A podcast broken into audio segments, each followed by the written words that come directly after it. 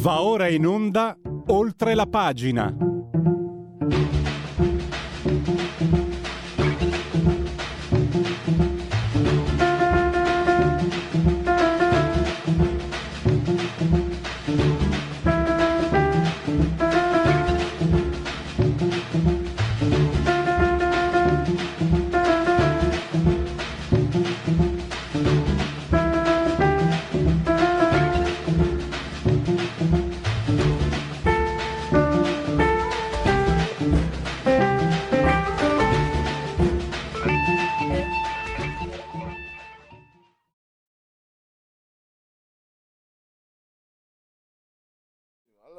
Siamo in diretta, siamo in diretta. Saluto Francesco.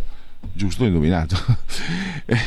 Lui è bravissimo, io, io meno, che mm, ci coadiuva da, da, di comando in regia tecnica. Partiamo subito con un tema delicato. Stiamo parlando dei eh, come si chiama, saldi, sconti, eccetera, sempre più online. E ci sono le trappole, naturalmente dove c'è il miele ci sono le mosche, ancora di più eh, online. E noi adesso abbiamo un, uh, il country manager di CyberGuru, che è una piattaforma di formazione per la sicurezza uh, informatica, che ci darà dei consigli, ci darà delle dritte, ci spiega un po' come stanno le situazioni. Intanto fatemi salutare e ringraziare il dottor Vittorio Bittelleri, Bittelleri eh, di Cyberguru appunto. Benvenuto dottor Bittelleri, grazie per essere qui con noi. Grazie, grazie a voi per l'invito e buongiorno a tutti i telespettatori e telespettatrici. Allora, dei dati che vengono, mi sono stati anche forniti dal vostro ufficio stampa, che ringrazio naturalmente, il 72% usufruirà eh, degli interpellati usufruirà dell'e-commerce per questi sconti, il 98% cercherà di usufruire degli sconti.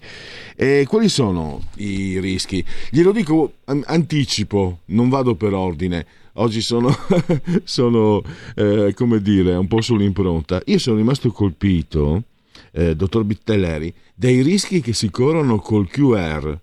Eh, cioè, mh, mm, per, perché è un... Spero che la pronuncia sia corretta. Cioè, è una cosa che francamente io non sono un esperto, però bene o male anche per lavoro da anni no? mastichi eh, online gli acquisti eccetera anche lì si può introdurre malware veramente molto nocivo per, eh, per, nostro, per la nostra sicurezza informatica.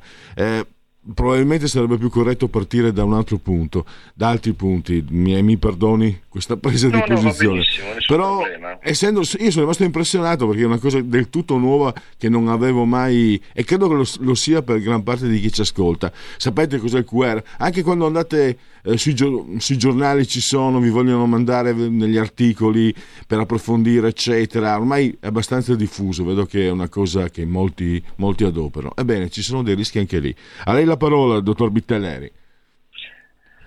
No, ancora buongiorno a tutti. Eh, sì, il QR code stiamo osservando che è uno dei veicoli di infezione dei dispositivi eh, diciamo che stanno Dimmi avanzando che in maniera... QR code, non QR code. Vabbè, vabbè, ci siamo capiti. No, no, eh, mi perdoni, parlavo al tecnico. No, è che, è che ah, oggi abbiamo dei problemi con i telefoni, quindi purtroppo è, no, la, la, mia voce pensavo, sono partito come se fosse isolata. Lo stavo dicendo a Francesco di correggermi, per i più giovani conosce l'inglese, io no. Mi perdoni, un fuori onda eh, a beneficio di chi ci ascolta. Prego, prego, continui pure. quindi stiamo stiamo osservando che sta diventando un veicolo di infezione dei dispositivi degli utenti estremamente diffuso e, e utilizzato perché chiaramente il QR code viene inserito normalmente in, in, in, punti, in zone dove magari uno è un po' più distratto, un po' più abbassa le difese. E un esempio abbastanza che proprio recentemente è stato scoperto è per esempio questa, questa azione fraudolenta è stata fatta applicando QR code falsificati sui monopattini che venivano noleggiati per strada. No? Quindi è chiaro che magari uno mentre arriva lì e un po' di fretta, un po' di corsa, non riesce magari, non presta particolare attenzione che magari è stato applicato sul QR code del monopattino per il noleggio quello fraudolento.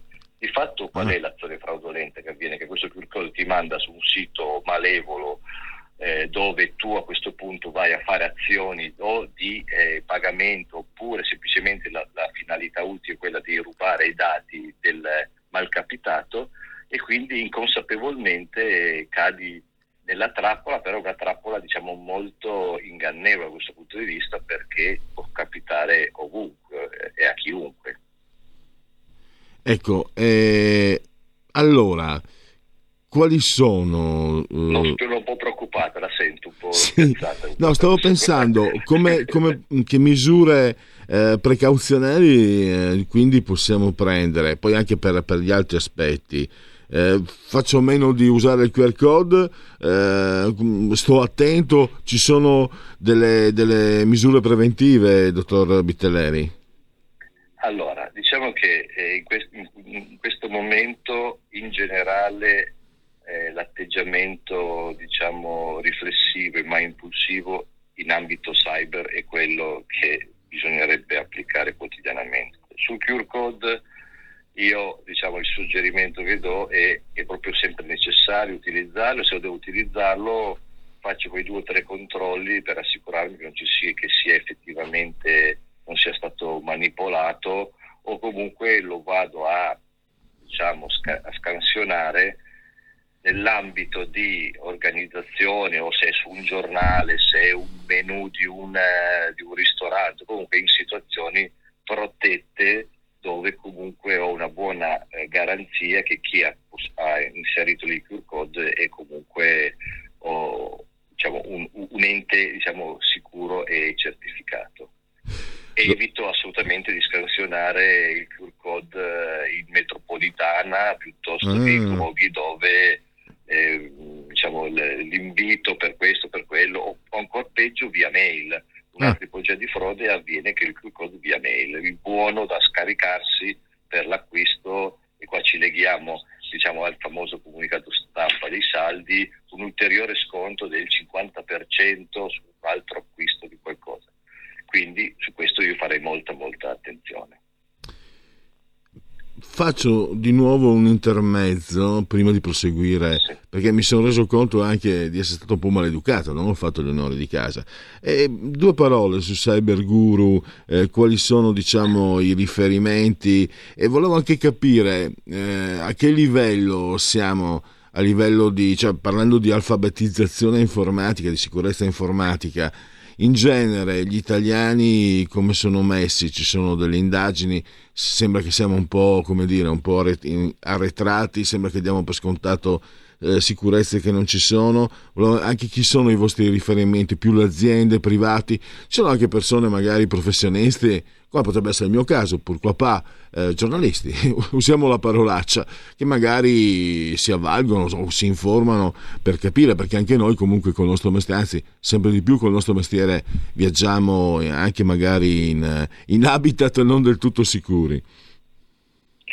Ma, diciamo, noi, noi Cyberguru è un'azienda diciamo, italiana che è nata, diciamo, una startup circa tre anni fa e che ha come obiettivo quello proprio di andare a vendere servizi di formazione alle aziende per sviluppare la consapevolezza nei, nei dipendenti di quelli che sono i rischi informatici che si celano dietro la, la nostra quotidianità di quello che facciamo tutti i giorni. No? E quindi un comportamento diciamo, corretto nella vita anche personale e privata portato in azienda, tendenzialmente le aziende ne hanno, ne hanno un beneficio. Anche perché diciamo, mh, il, la, la, la, l'elemento importante che ognuno di noi do, su cui dovrebbe riflettere è che diciamo, nel momento che uno accede a un motore di ricerca di qualsiasi natura esso sia, inizia a fare delle azioni in rete che lascia delle tracce durature nel tempo, qualsiasi azione uno faccia. Io lo, lo, per semplificarle come se uno camminasse su un bel, un bel prato innevato di prima mattina. Qualsiasi passo uno fa lascia una traccia che rimane lì almeno per un po' di tempo. Questo cosa vuol dire? Vuol dire che oggi con tutta una serie di strumenti di profilazione, perché dobbiamo, essere, dobbiamo prendere consapevolezza che noi siamo profilati. Andate sul motore di ricerca, scrivete che volete cercare una qualsiasi acquisto di un qualsiasi oggetto, sceglietelo voi quale, da lì in poi nei, nei prossimi dieci giorni sarete tempestati di offerte, di eh, opportunità incredibili, di spazi pubblicitari che vengono anche qua eh, diciamo, arricchiti e indirizzati, profilati con quello che avete cercato, su quale ognuno di noi deve essere molto attento nel capire se quello che gli si sta proponendo è effettivamente veritiero oppure no, con tutta una serie di verifiche sempre prima di fare qualsiasi azione, quindi sempre essere molto riflessivi ma impulsivi. Anche perché tra l'altro queste offerte, queste eh, situazioni tentacolari si stanno ripetendo con una certa assiduità. Ormai il Black Friday, una volta mi ricordo io, i primi anni era due o tre giorni, adesso sono quasi due mesi, poi c'è anche il Cyber Monday. Ecco, allora, la prima regola è quella del buonsenso anche prima, no? del, che, che, che sì. viene anche prima della, della, cyber security, cioè attenzione anche se vi offrono, eh, non so, una Mercedes a 50 euro c'è qualcosa che non funziona, magari è un modellino. E poi invece a livello informatico quali sono le misure a cui prestare maggiore attenzione per non eh, essere turlupinati? Sì, anche perché la tanatosi non è la soluzione, non è che possiamo far finta di essere morti, no? Quindi in generale eh, io credo che lo spirito critico deve essere quello che mh, ci guida in qualsiasi momento della navigazione in rete.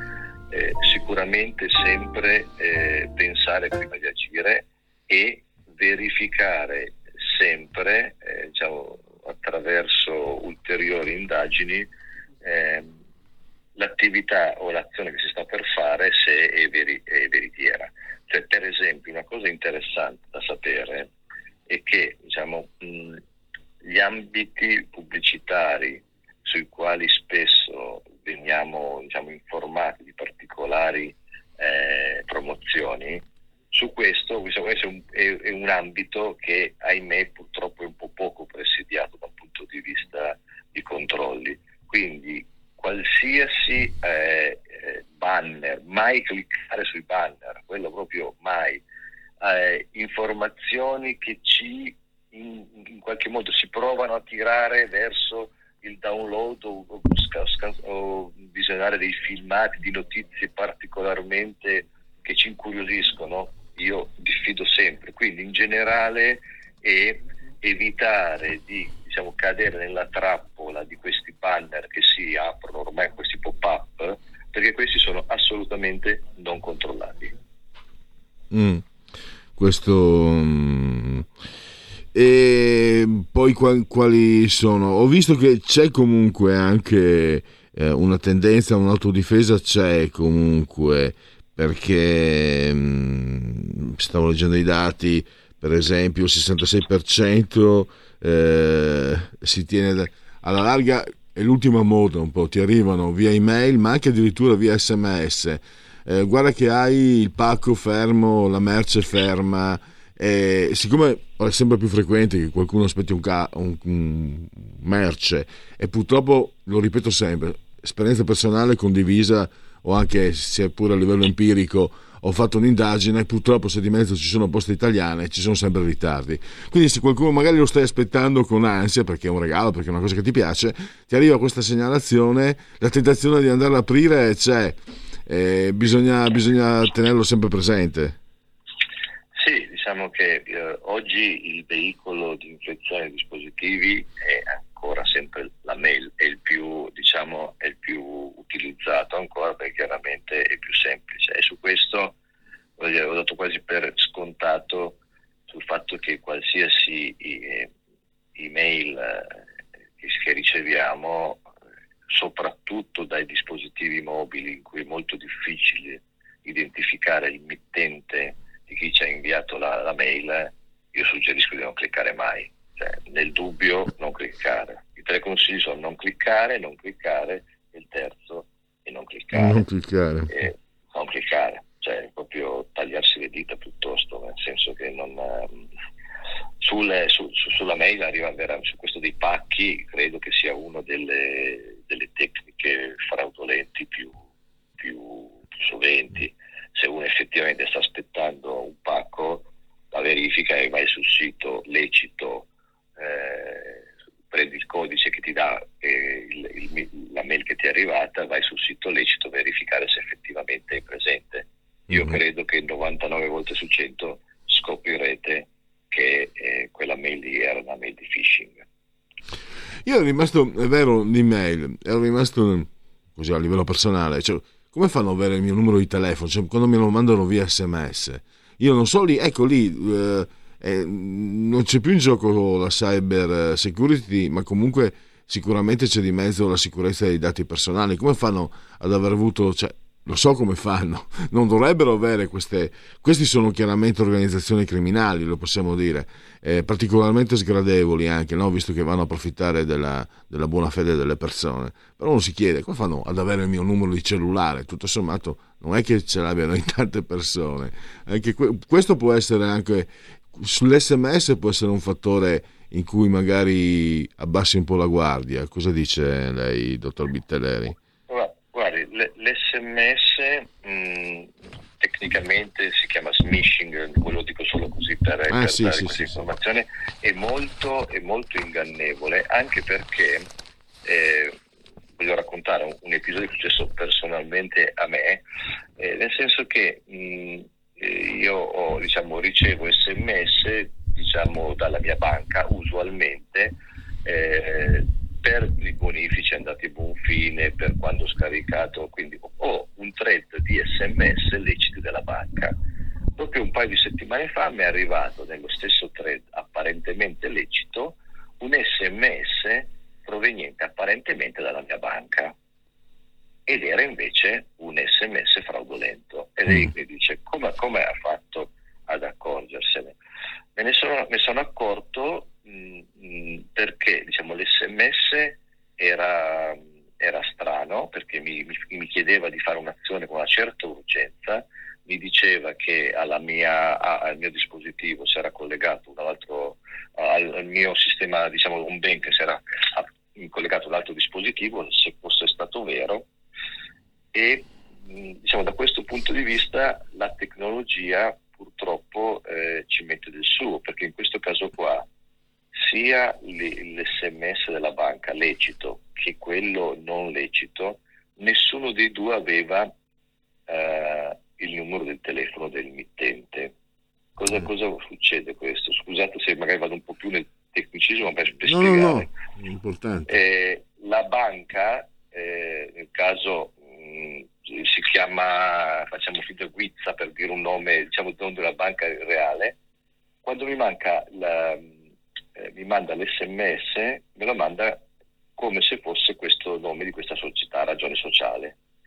I, i, le aziende criminali cosa fanno? Registrano dei eh, numeri esterni, non italiani o comunque in generale, che vengono censiti con lo stesso nome della banca.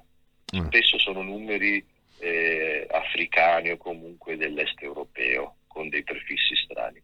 Quando l'iPhone riceve un, un, un, e, e, vengono chiamati col nome della, ba- della banca, questo facciamo finta Guizza che abbiamo chiamato. Quando ah, l'SMS arriva sul mio eh, telefonino, il telefonino identifica lo, come se fosse lo stesso nome ma due numeri diversi e lo mette all'interno dello stesso thread di sms, rendendo la cosa molto molto difficile da, da identificare.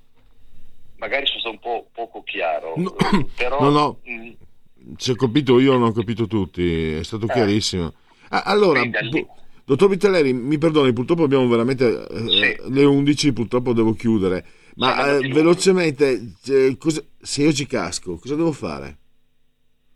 In queste eh, frangenti, in queste situazioni? La prima azione da fare quando mi accorgo di, essere, di esserci cascato. Intanto mi rassegno a perdere qualcosa, questo è, probabilmente è una eh, è meglio non diventare matti da questo punto di vista. Ma chi, a chi mi devo rivolgere? Alla, alla, agli enti competenti farà denuncia alla polizia postale e, ehm, e sicuramente a quel punto lì eh, bloccare quelle che sono le carte e tutti quelli che sono i dispositivi di, di, che, sì, che, uno ha, ha diciamo, le carte di credito e dei dispositivi che ha, certo. di, ha, ha agganciati a quella, quella, linea telefonica se è un, un dispositivo sì, è vero, ci, ci sono i numeri verdi anche. Eh, allora, purtroppo devo chiudere. Io ringrazio davvero per questa conversazione il dottor Vittorio Bittelleri, country manager di Cyber Guru. È stato davvero importante e prezioso ascoltare i suoi consigli eh, perché i rischi li corriamo sempre di più ormai. Grazie ancora e davvero a risentirci presto, grazie anche per tutto il vostro lavoro, ovviamente. Grazie, grazie a voi e arrivederci. Buon lavoro anche a voi. Da oggi la tua radio è ascoltabile anche con la televisione in digitale. Sul telecomando della televisione digitale o del tuo ricevitore digitale puoi scegliere se vedere la TV o ascoltare la radio. Risintonizza i canali radio e troverai anche Radio Libertà, canale 252. La tua radio.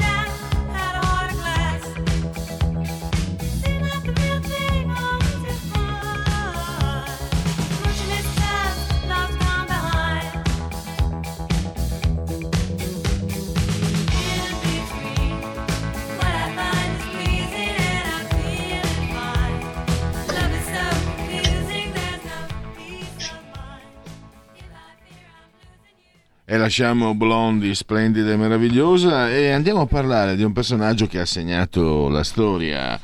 Proprio lui, Vladimir Ilyich Ulyanov, in arte Lenin, perché eh, il 24, no, il 21 gennaio è un secolo che non c'è più. In realtà lui era morto un anno, praticamente era morto un anno prima, però l'hanno tenuto in vita Ricordo... Lorenzo Del Bocca intanto fatemelo salutare e ringraziare per la sua presenza ciao Lorenzo ringrazio te eh, Lorenzo, eh, Tato, scusate, eh, potete leggere belli, quel bellissimo articolo che ha scritto Lorenzo su Panorama, che è uscito mercoledì, che troverete in edicola fino a mercoledì prossimo, in edicola online. Eh, stavo pensando a Brezhnev, i russi, i sovietici in queste cose devo dire che hanno fatto scuola. Tanto ho letto che le tecniche poi di imbalsamazione di Lenin sarebbero ancora, l'ho letto su Wikipedia per carità, ma sarebbero ancora sconosciute. Ma andiamo con ordine perché eh, parliamo dei, dei, funerali che furono, insomma, tra l'altro io mi ricordo che i funerali di Lenin e la sua mummia portata in giro erano anche oggetto di scherno da parte dei, dei Don Camillo eh, occidentali. Eh, partiamo da qui e poi anche volevo capire eh, questa figura è stata comunque una figura cardinale nella storia dell'umanità, cioè e ha fatto qualcosa di terribile, tremendo. Sappiamo che il comunismo ha mietuto milioni di vittime e quindi andrebbe anche proibito il pugno, secondo me anche la faccia, la faccia e il martello. Io in realtà sono un liberale e non vorrei proibire, proibire, nulla. Però è un fatto che comunque è, ha eh, portato a termine eh, una, un'opera davvero molto importante con la fondazione dell'Unione, sì, con la creazione del, del, dell'Unione Sovietica. Quindi non diciamo una figura di secondo piano. Molto carismatica, tu lo scrivi fin dalla giovane età. Un uno che si è distinto fin da subito, insomma, per, per capacità. Prego. Sì, eh, da, da, ragazzo quando andavo a scuola era il classico secchione, eh, preparatissimo, eh, però già gli insegnanti dicevano non lo abbiamo mai visto sorridere. Aveva già da piccolo il carattere del dittatore, cioè eh, determinato, preciso, definito, e dice e non, e non, pensate che quando dico delle cose lo dico per scherzare. E in realtà lui è stato il vero fondatore dell'Unione Sovietica, eh, ponendo i germi anche di quello che eh, sarà successivamente, perché poi il peggiore in termini assoluti è stato Stalin. Però il maestro vero è stato lui. Quando lui fonda il Partito Comunista Sovietico, che allora si chiamava come si chiamava, non aveva eh, in mente di costruire un partito, aveva in mente di costruire un vertice di partito. Poi le masse dice seguiranno e alle masse gli facciamo fare quello che vogliamo noi. Però ho bisogno di un vertice, cioè di una classe dirigente sulla quale io possa contare. E non, non contavano le buone idee, i buoni propositi, contava l'obbedienza. Lui decideva, magari anche ascoltando qualcuno, ma poi una volta che si era deciso, così si faceva, secondo poi la logica che è stata chiamata del centralismo democratico. Mm. E, e, obiettivamente anche quando poi eh, si è trattato di mettere in pratica i concetti veri della rivoluzione, ovviamente all'inizio eh, i, primi risultati sono negativi, lui finisce in carcere, eccetera, ma quando poi arriva il buono, cioè nel 1917, eh, la Russia è in fermento, la rivoluzione a portata di mano, eh, la, come dire, la classe dirigente è stata rovesciata, ma ci vuole qualcuno che poi organizzi la vittoria. E questo vuol dire che in fondo lui era il personaggio chiave di questo sistema di potere nel quale contava il potere non col- coloro che il potere lo assicuravano. Lorenzo, senso è stato davvero fondamentale. Lorenzo, permettimi una battuta, non avrebbe visto di buon occhio le primarie, credo, uno come lui. Eh, erano già fatti, erano già prima di cominciare. Anche se, anche se, lui, se lui un congresso poi l'ha fatto, quando i bolscevichi vince contro i mencevichi. Sì, è vero. E, e, però poi non rispetta i risultati perché loro sono andati i bolscevichi abbastanza bene però sono andati avanti qualche mese in una coabitazione forzata, tribulata, un po' come dire rude perché lui nel giro di qualche mese ha fatto fuori eh, quella che era la minoranza e quindi si è impadronito completamente del partito, a dimostrazione che le primarie se, se, se devono essere fatte per facciata le facciamo, se però devono essere serie, cioè devono essere rispettate, diciamo perdono in mente altre cose. L'altro c'è anche, tu rievochi anche quella che è considerata la scintilla, la morte per impiccagione del fratello Alexandre, Shasha Alexandre, impiccato per, una, per, aver attentato alla vita dello zar. tu dici, è quello che, che tu individui. Proprio tanto impiccato mi sembra il giorno in cui lui consegue la maturità a scuola. Sì, sì, Beh, dunque tanto lui non ha attento alla vita dello Zati, diciamo che era, eh, in quel momento c'era una marea di, di, di complottini, diciamo, più che di complotti per far fuori lo zar perché la condizione della Russia era tale che non, non, si poteva andare avanti con quel sistema e coloro che avevano maggiore contezza di una eh, politica che non poteva funzionare erano la, la, classe media, quelli che dicevano qualcosa, che avevano un minimo di formazione, i cugini lavoravano e, e basta. E quelli che invece avevano tanto da perdere e capivano che avrebbero perso ancora di più erano quelli che eh, tentavano una via alternativa e lui eh, faceva parte di uno di questi giri pseudo rivoluzionari che naturalmente venne scoperto perché erano eh, come dire ragazzini velleitari per certi versi anche se onesti sul piano intellettuale vengono scoperti e lì non, non c'era partita. Chi, att- chi, immaginava di attentare allo zar è come se avesse attentato allo zar e quindi veniva fucilato e lui che evidentemente aveva già un, un barlume di, di, di idee del partito che voleva fare in quel momento traduce in pratica ciò che probabilmente aveva soltanto nella sua fantasia e diventa rivoluzionario a pieno titolo. Non togliermi il saluto Lorenzo se ti confesso che ho letto il che fare di Lenin e devo dirti che... Se... No, l'ho letto anch'io. io... Eh, se... cioè, uno deve conoscerli, se, se per Ma... parlare bisogna sapere. Ecco, io non voglio essere frainteso, ho appena detto che il, il comunismo è stato purtroppo eh, una macchina del male, del sangue, della povera gente, poi come sempre siamo sempre noi che ci rimettiamo. Però francamente leggendolo ho letto anche Gramsci, c'è, c'è, una lucidità fuori dal comune. Anche il, tu hai scritto benissimo, lui non pensa a un partito, pensa a un'organizzazione che mette insieme, che coordini operai e contadini per fare la rivoluzione. C'è nel suo enunciato nel, dell'operatività del, dei comunisti una, una lucidità che non è, eh, cioè non c'è velleitarismo. Lui ti spiega, per come me lo ricordo io, cosa devi fare, appunto il che fare. Per esempio mi ha colpito, no? Signori, noi stiamo qui a fare la rivoluzione, se c'è qualcuno che ce lo impedisce, anche se ce lo abbiamo, anche se uno dalla nostra parte, ma è un ostacolo, lo si, lo si deve abbattere, se vogliamo. C'è la lucidità di avere sempre in testa l'obiettivo finale. Eh, questo non so...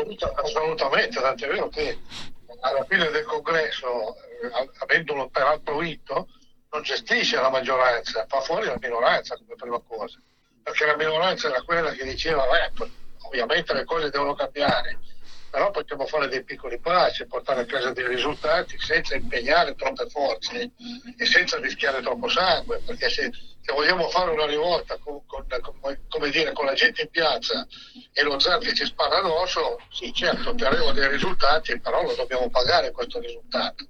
Non conviene procedere per gradi tentando di convincere l'uno e l'altro con delle piccole riforme, eccetera. E siccome lui non lo pensava così, perché lui era quello che appunto doveva dirigere le masse, poi le masse non contavano niente, la prima cosa che fa fa fuori quelli che correvano il rischio di eh, fargli perdere del tempo in discussione. E quindi cioè, l'obiettivo era questo, che fare punto interrogativo, anzi punto esclamativo. Dobbiamo fare così. E veniamo eh, a, a, questi funerali. Eh, da mh, mm, dove, era, dove era morto lui, dalla città dove era morto, viene portato a Mosca da Gorky. Tanto eh, mi ha colpito quello che ha scritto, no? a portare il suo feretro era anche Stalin, che però aveva allontanato Trotsky, aveva depistato Trotsky per tenerlo lontano. E quindi già abbiamo capito che clima c'era comunque, siamo nel 24, eppure pensate che razza di, di clima già c'era tra i dirigenti del Partito Comunista. Eh, cosa possiamo dire? È una celebrazione che il regime comunista sovietico vuole fare di sé attraverso, attraverso il piccolo padre, possiamo chiamarlo, no? del, del, sovietismo, del, del comunismo. E tra l'altro anche mi sembra contro la sua volontà, perché mi sembra che lui avesse lasciato detto alla moglie di non volere che suo, eh, la sua salma venisse esposta ai compagni. Sì, non voleva diventare un, moto, un monumento morto perché eh, lui si considerava sempre vivo, gli altri, come dire, un po' hanno tradito la sua idea eh, facendo del funerale una celebrazione che però era una celebrazione della rivoluzione, ma nello stesso tempo l'hanno rispettato. Eh, perché il, il, vero slogan della, della manifestazione era Lenin è morto, Lenin vivo, che è un po' quello che i cattolici dicono, morto un papa se ne fa un altro. Eh, quanto il fatto che eh, eh, Stalin abbia allontanato Trotsky è proprio nella chiave di lettura che Lenin ha dato, cioè che quello che contava di più nel partito è che i cosiddetti deviazionisti eh, dovevano essere allontanati, puniti, massacrati e al limite fatti fuori. Allora Trotsky eh, eh non la pensava più esattamente come Stalin e come Lenin, anche se ci aveva messo del suo per fare trionfare la rivoluzione e la prima cosa da fare era farlo fuori eh, proprio dal punto di vista estetico, in modo tale che la gente vedesse che non c'era. Se non c'era vuol dire che non contava.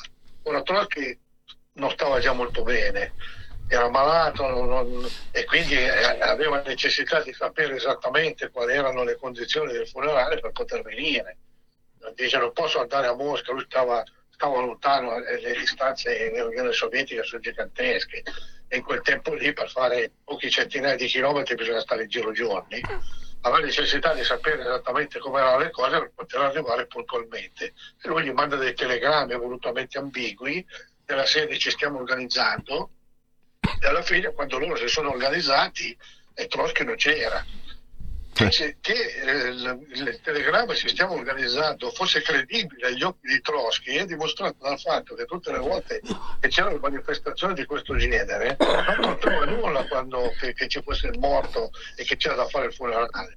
Perché se l'appartice non era pronto vuol dire che il morto non era morto e se anche era morto vuol dire che si poteva aspettare a fare il funerale.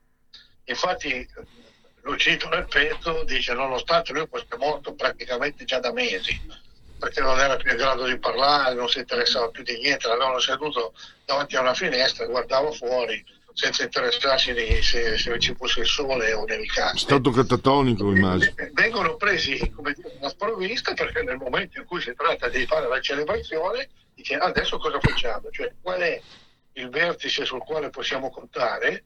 E quindi chi dobbiamo invitare, chi mettiamo in prima fila, e quindi devono organizzare un'autentica commissione che ci mette del tempo prima di organizzare qual è la, la, strategia da realizzare. E quindi lui, che fisicamente era morto al mattino, quando era ancora forse notte, la notizia la danno alle 19, dicono le cronache, quando già si era fatto un'altra volta buio, perché era morto col buio, hanno aspettato l'altro buio per dare informazioni e poi eh, taccheggiano, alcuni, alcuni ritardi sono determinati da fatti contingenti. Il primo ritardo è stato perché dobbiamo organizzarci, chi dove disporlo, dove metterlo. Poi gli altri ritardi sono stati determinati dal fatto che, diffusa la notizia che Lenin era morto, le delegazioni hanno incominciato a tempestare di chiamate al Cremlino chiedendo di ritardare perché volevano essere presenti alla cerimonia e non potevano arrivare in tempo. Se uno doveva partire, non so, dalla Siberia, dall'Ucraina, di allora, giustamente ci volevano giorni. Ed erano delegazioni che a loro volta dovevano essere formate da persone eh, che dovevano esserci tutti, non poteva mancare nessuno, e anche quelli dell'Ucraina, non è che partivano tutti da Kiev, uno partiva da Kiev, l'altro partiva eh, dal nord-est, dal nord-ovest, eccetera, eccetera un, un, secondo ritardo è stato provocato dal fatto che non riuscivano a fare la tomba di Lenin. Volevano scavare eh, cenotafio e la, la, terra era così dura perché l'inverno era così rigido che c'era mezzo metro di ghiaccio e gli, gli attrezzi tradizionali si spaccavano. Hanno dovuto usare la dinamite per fare saltare il primo metro di, di, di strato di terra per poi scavare e scendere giù a 50 metri il terzo intoppo è stato quello che citavi tu, quello dell'imbalsamazione. Lo dovevano portare in giro e, e volevano che, avesse, che si conservasse, ma soprattutto che avesse un'espressione come se fosse vivo, e hanno incaricato due medici che, utilizzando gli strumenti e delle tecniche che esattamente ancora adesso non conoscono, riuscirono a, a ottenere questo risultato.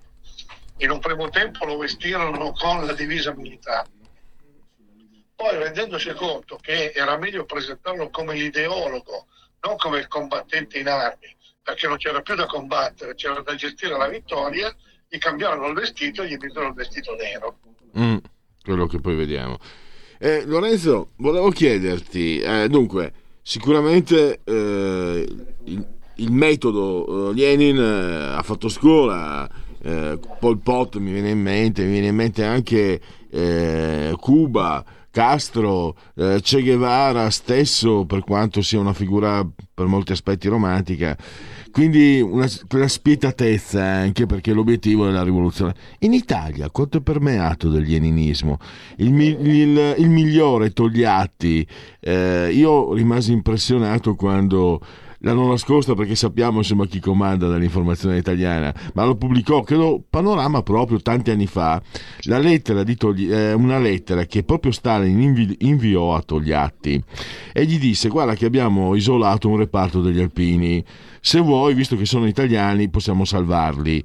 E Togliatti disse no, no, no, no tanto fai pure quello che... e li condannò a morte, il migliore, c'è ancora Piazza Togliatti, via Togliatti da tante parti in Italia eh, io per carità, non, non, voglio essere confuso, eh, per carità, a me Mussolini sta sui coglioni e uso proprio la parolaccia perché io sono, ho quasi imparato a memoria Eros e Priapo di Gadda, quindi figuriamoci, non guardo certo dall'altra parte, però non è che insomma se, se Atene ha da piangere Sparta non ha da ridere perché ne hanno combinate di, di orrende, di orrito. Beh, tu lo sai bene, hai scritto libri su questo, vengo a parlarne a te. Però ecco, è, è proprio a te però voglio chiedere, quanto del leninismo è permeato in Italia secondo te? Beh, eh, sicuramente. Pronto? Pronto? a proposito degli alpini, lui dice no, lascia pure fare e, e, e giustifica questo suo lascia pure fare perché più ci sarà sangue, più ci sarà dolore nelle famiglie delle vittime quindi crescerà l'avversione nei confronti del regime che noi vogliamo ribaltare.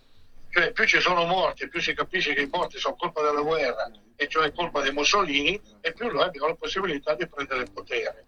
E, sicur- e sicuramente Togliatti, considerando, considerato il migliore, era il migliore degli interpreti della classe dirigente del Partito Comunista Sovietico, che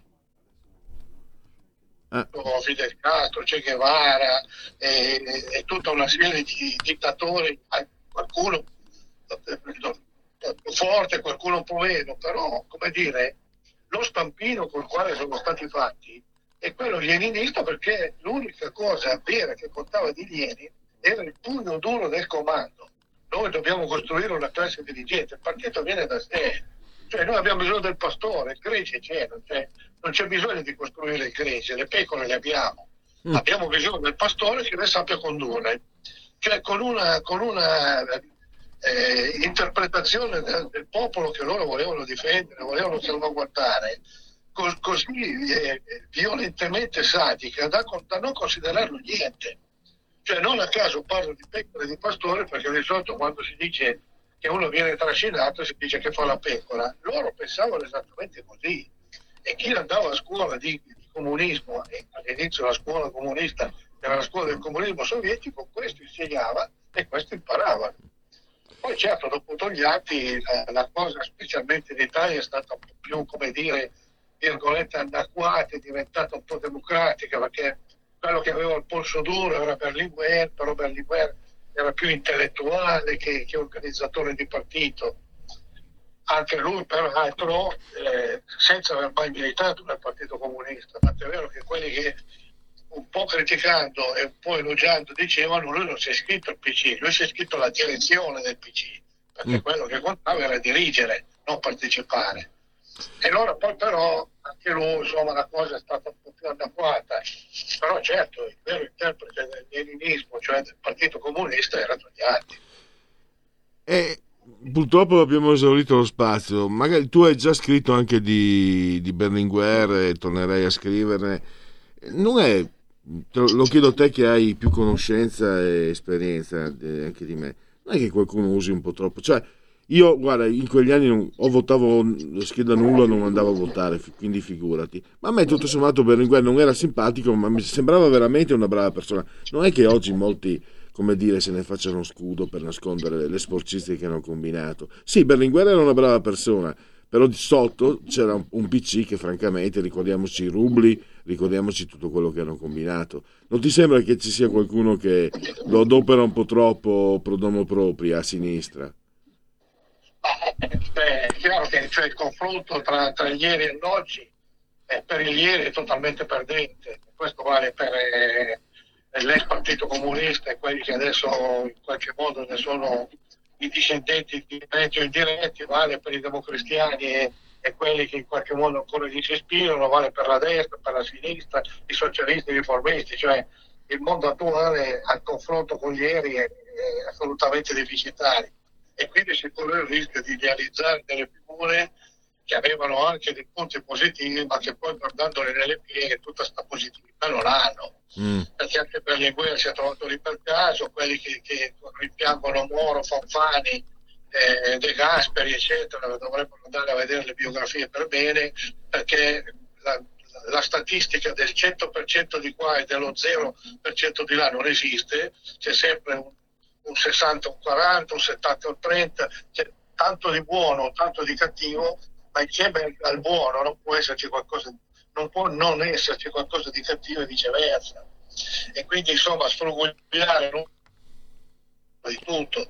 Abbiamo parlato di Kennedy l'altro giorno e abbiamo visto che anche la persona che è considerata il personaggio più significativo, più progressista, eh, eh, come dire, a, a, a, cercare fra le pieghe eh, pezzi di via avrebbe più da vergognarsi lui di essere protagonista di quei fatti che noi, noi a raccontarli. Certo. Lorenzo, devo salutarti anche perché sta dando via l'audio. Fammi fare un'anticipazione tra, non so adesso di preciso, non lo sappiamo. Ieri Lorenzo mi ha fatto delle anticipazioni sul suo prossimo lavoro su Panorama, su Puccini. Non dico niente, non faccio spoiler, se, sarà da leggere assolutamente, sarà da parlarne con Lorenzo Del Bocca di Panorama che è sempre, sempre, sempre molto, molto disponibile e gentile nei nostri confronti e nei confronti degli ascoltatori di Radio Libertà. Lorenzo, ti saluto, buona domenica e grazie veramente. E a risentirci con Puccini. Sarà un'altra musica. musica, ci sentiamo in musica. Ciao. Ciao, grazie. Ciao. Stai ascoltando Radio Libertà. La tua voce libera, senza filtri né censura. La tua radio.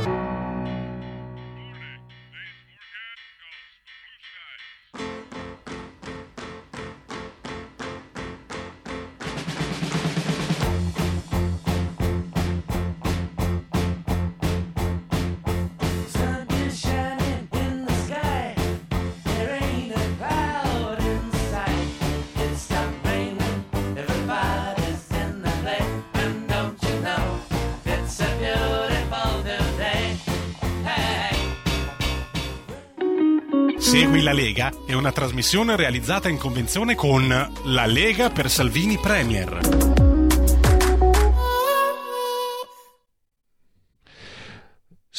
Segui la Lega prima che la Lega seguisca te alla Pellegrina, anche se con la sintassi o segua te alla Marciana. Sono sul sito legaonline.it, molte cose si possono fare da questo sito, è scritto legaonline.it naturalmente.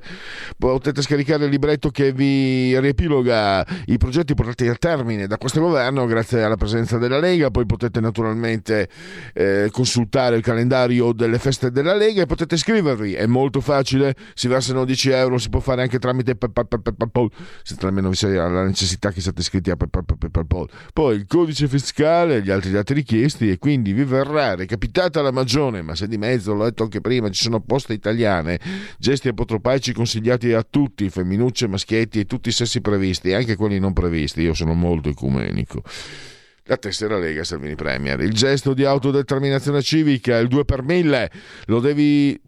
non lo devi è un invito che vi facciamo perché poi sono soldi nostri, dite allo Stato come spenderli, c'è questa possibilità.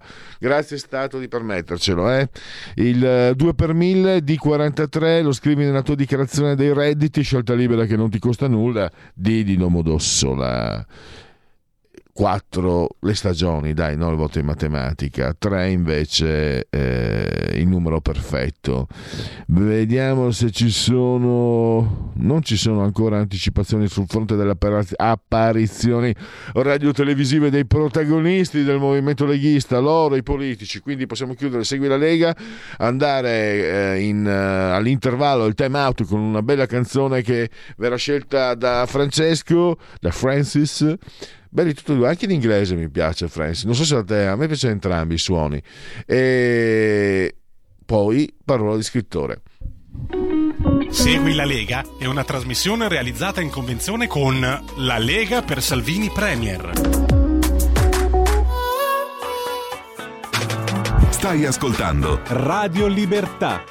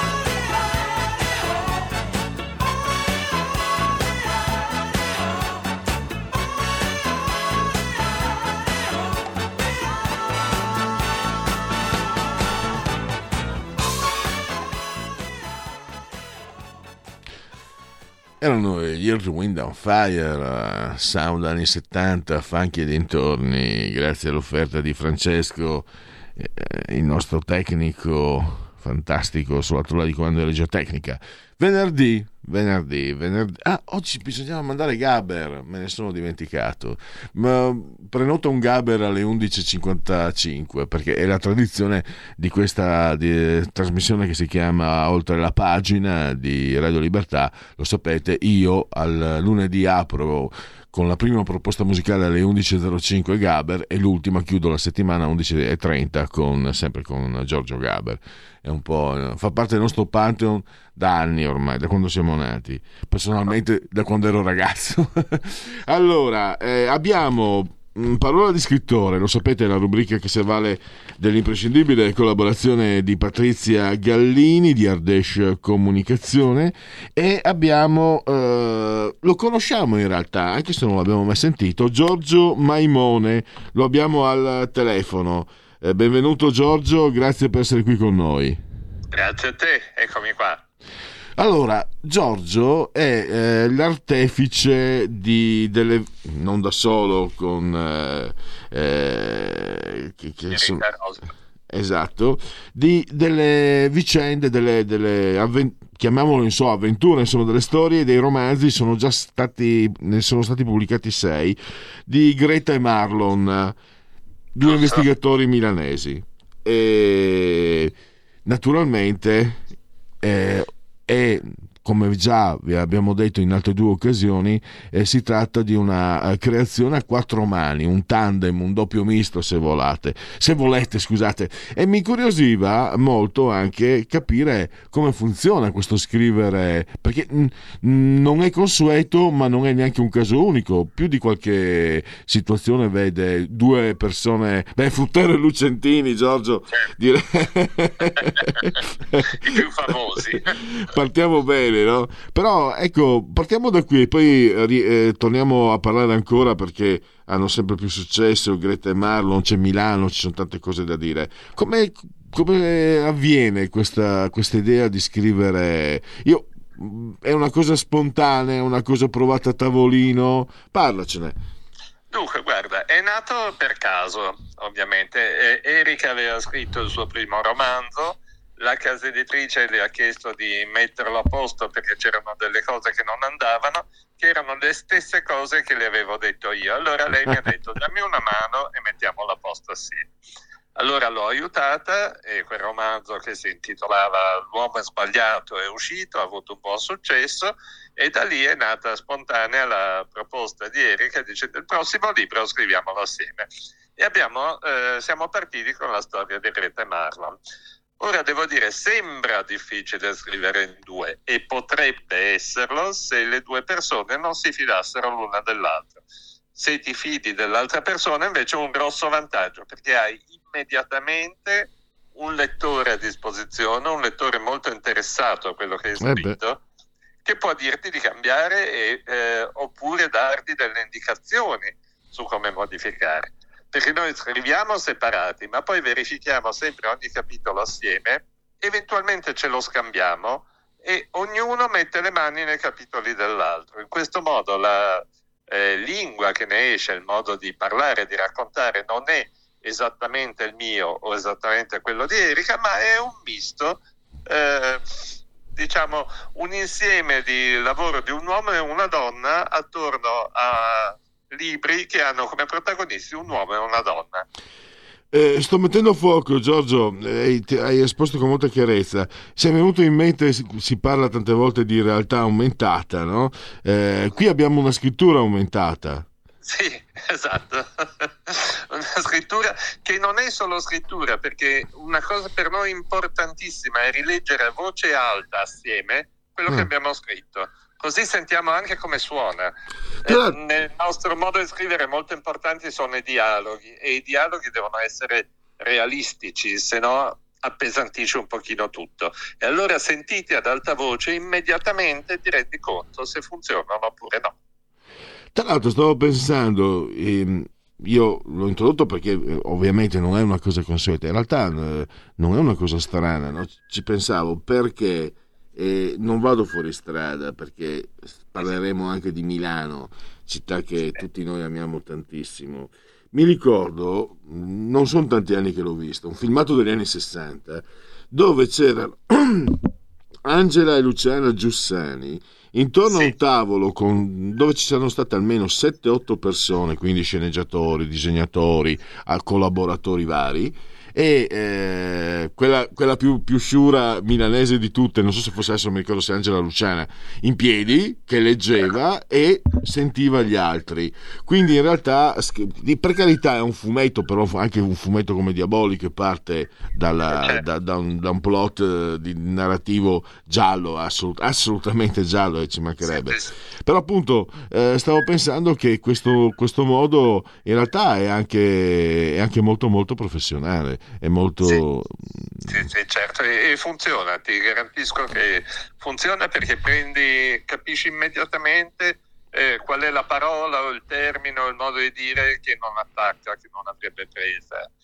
È molto più che a vederlo su carta. E poi hai immediatamente appunto un ritorno su quello che è scritto, capisci? È molto importante. Certo, devi fidarti dell'altra persona. Sì, credo che sarebbe difficile, non fidandosi, sarebbe difficile produrre sei romanzi come quelli di Greta e Marlon che sono stati accolti con grande favore. Eh, avete vinto anche dei premi, quindi dalla critica. Anche dei premi, sì. Eh, anche... Garfagnana in giallo è l'ultimo eh. che abbiamo vinto.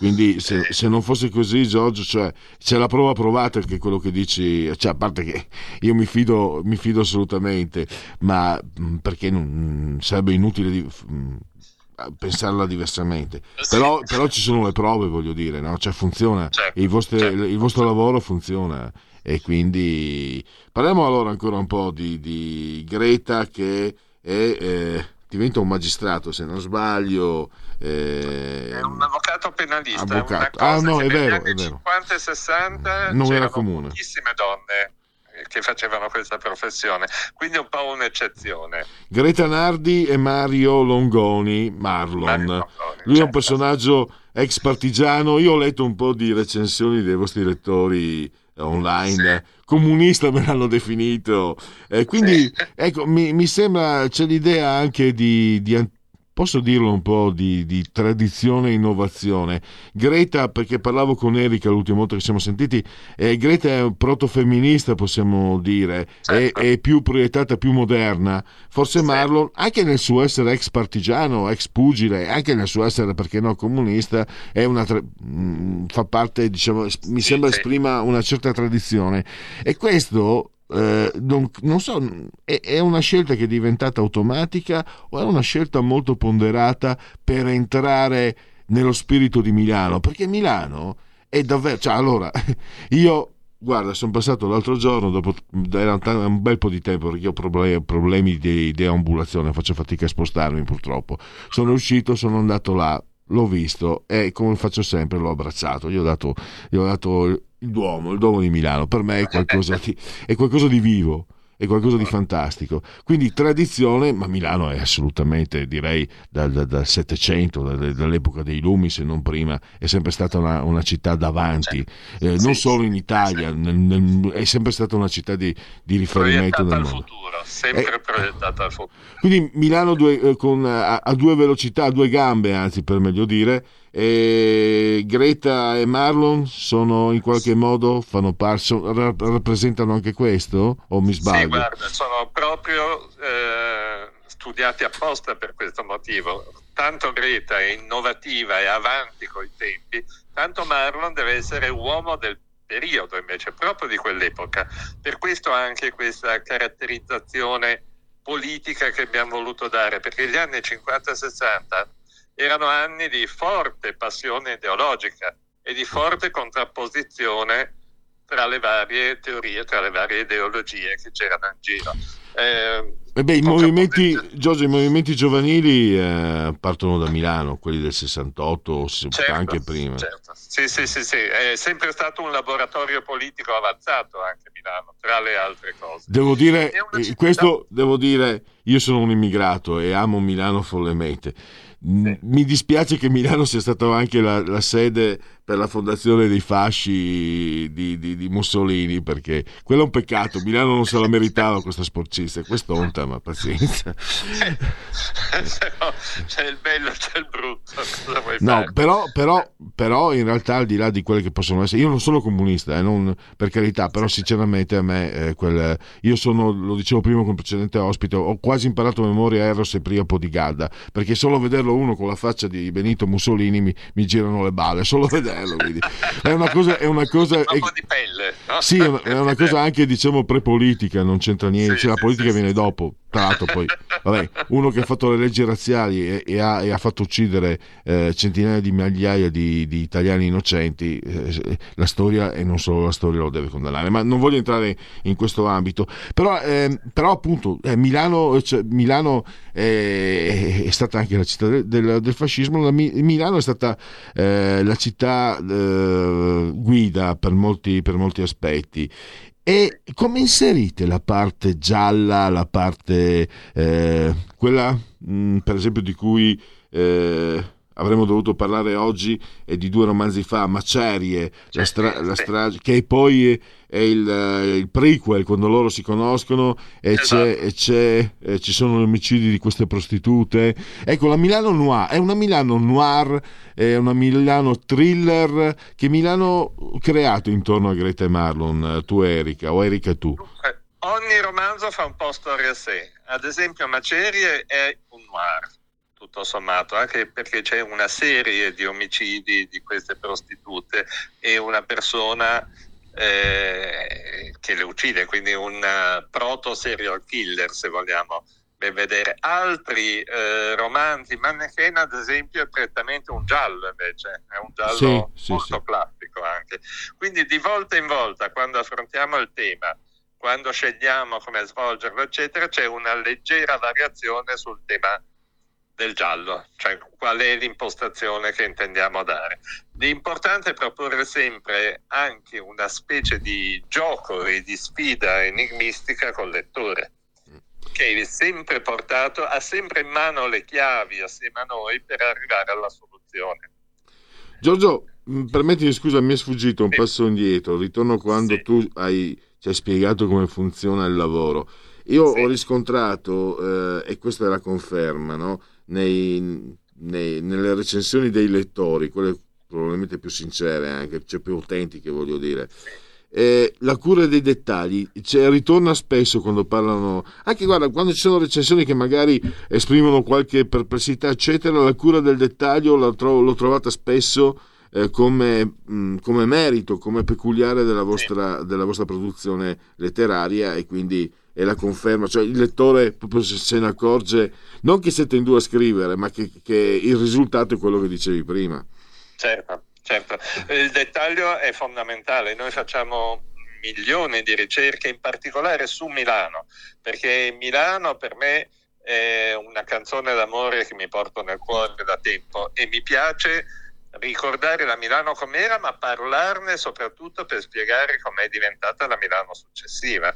Ad esempio in Macerie, che è ambientato nel 1950, siamo proprio in una svolta della città che dopo la guerra inizia a ricostruirsi. Ma come inizia a ricostruirsi? Con un sacco edilizio, praticamente le mani sulla città, nel senso che vecchi quartieri storici vengono abbattuti, la popolazione diciamo, il ceto più popolare che vivevano nel centro vengono gradatamente espulsi verso l'esterno e nascono tutte queste case anni 60 che sono un pugno nell'occhio mm. e sono, deturpano Milano in un certo senso. Però siamo anche in anni in cui addirittura avevano pensato di costruire una sorta di autostrada urbana che partendo da Loreto attraverso Buenos Aires, Corso Venezia, Corso Europa, Via Larga, e doveva andare avanti anche dopo via Albricci, attraversasse tutto il centro e si ricollegasse al Sempione.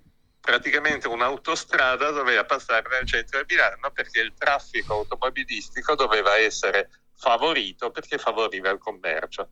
Questa è sempre stata un'anima di Milano, l'anima nera, diciamo. E ogni volta la città è chiamata a reinventarsi e quindi a buttare giù tutto il vecchio e a costruire il nuovo. Se tu pensi che era una città che aveva i navigli che scorrevano, le mura spagnole rialzate dove si poteva passeggiare, andare a cavallo, eccetera, e tutto questo l'ha buttato via, tu pensa un po' come si ragiona da ma, queste parti. Ma pensa, io stesso ci stavo pensando, che milanese non sono, però abito dal 2004, quindi saranno vent'anni. Eh, in questi vent'anni l'ho vista cambiare. Io stato, ripeto, adesso da, da alcuni anni, no, lo dicevo prima, ho dei problemi di, sì, prima, di problemi di deambulazione poi sono un po' un orso, non è che sia uno che va in giro, però me ne accorgo, mi sono accorto eh, dal punto di vista strutturale, urbano, eh, quanto è cambiata in City Life per tutti, eh, per, eh uno per tutti, ma proprio anche tante altre cose, anche guardando le tv, le tv milanesi ne, o leggendo i giornali ti accorgi, e venendo dalla periferia, dalla provincia, posso dirti, a parte che ho lavorato, ho avuto il piacere e la fortuna di lavorare un paio d'anni a Venezia, cioè Venezia esprime proprio l'eternità, no? Cioè, Venezia, Venezia, dice scusa M Fioi, ma mi sono qua e basta. Invece, eh sì, eh sì. invece, invece, Milano ti dice eh, boh, tra cinque minuti devo andare e va e parte. E... Guarda, facendo una metafora, Milano, eh, Venezia è una città museo, no? come può sì. essere Roma, eccetera. È come una bella donna lì che la vedi e dici è bella, non c'è dubbio. Milano invece è una signora in grigio che devi scoprire pian piano. Che mm. se la scopri, se hai tempo di cercarla, di cercare di capirla, eccetera, scopri meraviglie. Però devi avere tempo, devi avere voglia di andare più in profondità, non fermarti alla superficie. Ecco, Milano se ti fermi alla superficie è poca roba se vai in profondità Milano ha dei posti splendidi, sì. oltre a essere una città dinamica e sempre alla Sì, eh, perché io t- non ho esperienza, mi permetto. Tanto parlando di correnti artistiche mi verrebbe in mente Venezia e barocco, Milano e futurismo, ma, esatto, sì. ma mi è venuto in mente, allora, è facile, lo sento d- d- dall'esterno, no? Eh, il mito di Milano ce l'ho da quando ero bambino, ma anche noi lì, insomma, in campagna, diciamo, del Triveneto, guardavamo Milano con, con occhio. E il paragone con New York è anche abbastanza facile, però per quello che io non sono mai stato a New York, per quello che mi consta, cioè New York tende a rinnovarsi continuamente cancellando, si rinnova, cancella. Milano no, anche perché non può cancellare, no? Cioè Milano certo. continua a rinnovarsi ma non perde per strada. Certo, ho capito, i milanesi mi dicono no, ma non, non si parla più il dialetto milanese, non è più la Milano di 50, eh, eh, ma per forza. Però se io voglio vedere la Milano di una volta e mi metto a cercarla, non serve eh, avere chissà che strumenti. Se io la voglio vedere la Milano di una volta, la trovo ovunque, la trovo, la leggo. Sì, sì. E dopo però c'è anche la Milano di ora. E è una domanda, una domanda, un po' così. E chi sì. tra voi due, tra tu e Erika, chi, chi è Greta e chi è Marlon? quanto, di Marlon quanto di Marlon c'è in te e quanto di Greta c'è in Erika? Come punto di partenza, eh, tutti e due i personaggi sono stati pensati da Erika inizialmente. Ah. Poi io sono entrato proprio sviluppando Marlon e dandogli anche il, il, nome lombardo, trovando l'idea che fosse un Mario Longoni detto Marlon, perché inizialmente aveva solo il soprannome. E, dopodiché li abbiamo sviluppati assieme, a pari livello, discutendo molto, cercando di eh, cambiare alcuni caratteri iniziali o di ammorbidirli, eccetera, e quindi è una creazione collettiva dove eh, Erika resta sempre un pochino più Greta, io resto sempre un pochino più Marlon, ma alla fine tutte e due mettiamo le mani in tutti e due i personaggi. Benissimo, l'ultima volta eh, mi sono sentito con Erika, con Mannequin e so che c'è già il, il settimo appuntamento, se non, se non sì, ricordo male. Sì. Quindi... Allora, intanto ricordo uh, il quinto, Macerie, Greta Marlon e la strage delle lucciole, Mursi Editore, 18 euro, 350 pagine. Continuate a trovarlo sia in, in, libreria che online. È il prequel quando si conoscono Greta e Marlon, due personaggi che sempre di più stanno facendo parte dell'immaginario popolare milanese. Complimenti a Erika Rosio che oggi non c'è ma uh, abbiamo Giorgio uh, Maimone insomma il doppio misto e quindi esatto. oggi abbiamo la parte maschile. Gra- complimenti per tutto il lavoro che state facendo grazie per la vostra disponibilità e voi lo sapete Radio Libertà vi aspetta per il prossimo appuntamento. Siamo, a vostra, siamo a vostra, disposizione. Grazie a Giorgio Maimone. Ciao, ciao a tutti ciao allora, andiamo alla conclusione. Grazie anche a Patrizia Gallini di Ardesh Comunicazione. Allora, togliamo la condivisione. Avevo eh, quante robe eh, ci sarebbero da fare, ma mi sa che non riesco a fare tutto. Dunque, ecco qua. Allora, Istat commercio al dettaglio, eh, crescita congiunturale dello 0,4. Poi, eh, ah sì, scusa, devo chiamare eh, occupazione in aumento, posizioni eh, per dunque retribuzione e costo del lavoro dipendenti privati allora, nel settore privato sono attive nel 2021 però il dato 19,5 milioni di posizioni lavorative dipendenti, più 6,9 rispetto al 2020, per un totale di 15,4 milioni di lavoratori, 3, più 3,5. L'input di lavoro cresce eh, in ore lavorate eh, dell'1,5%.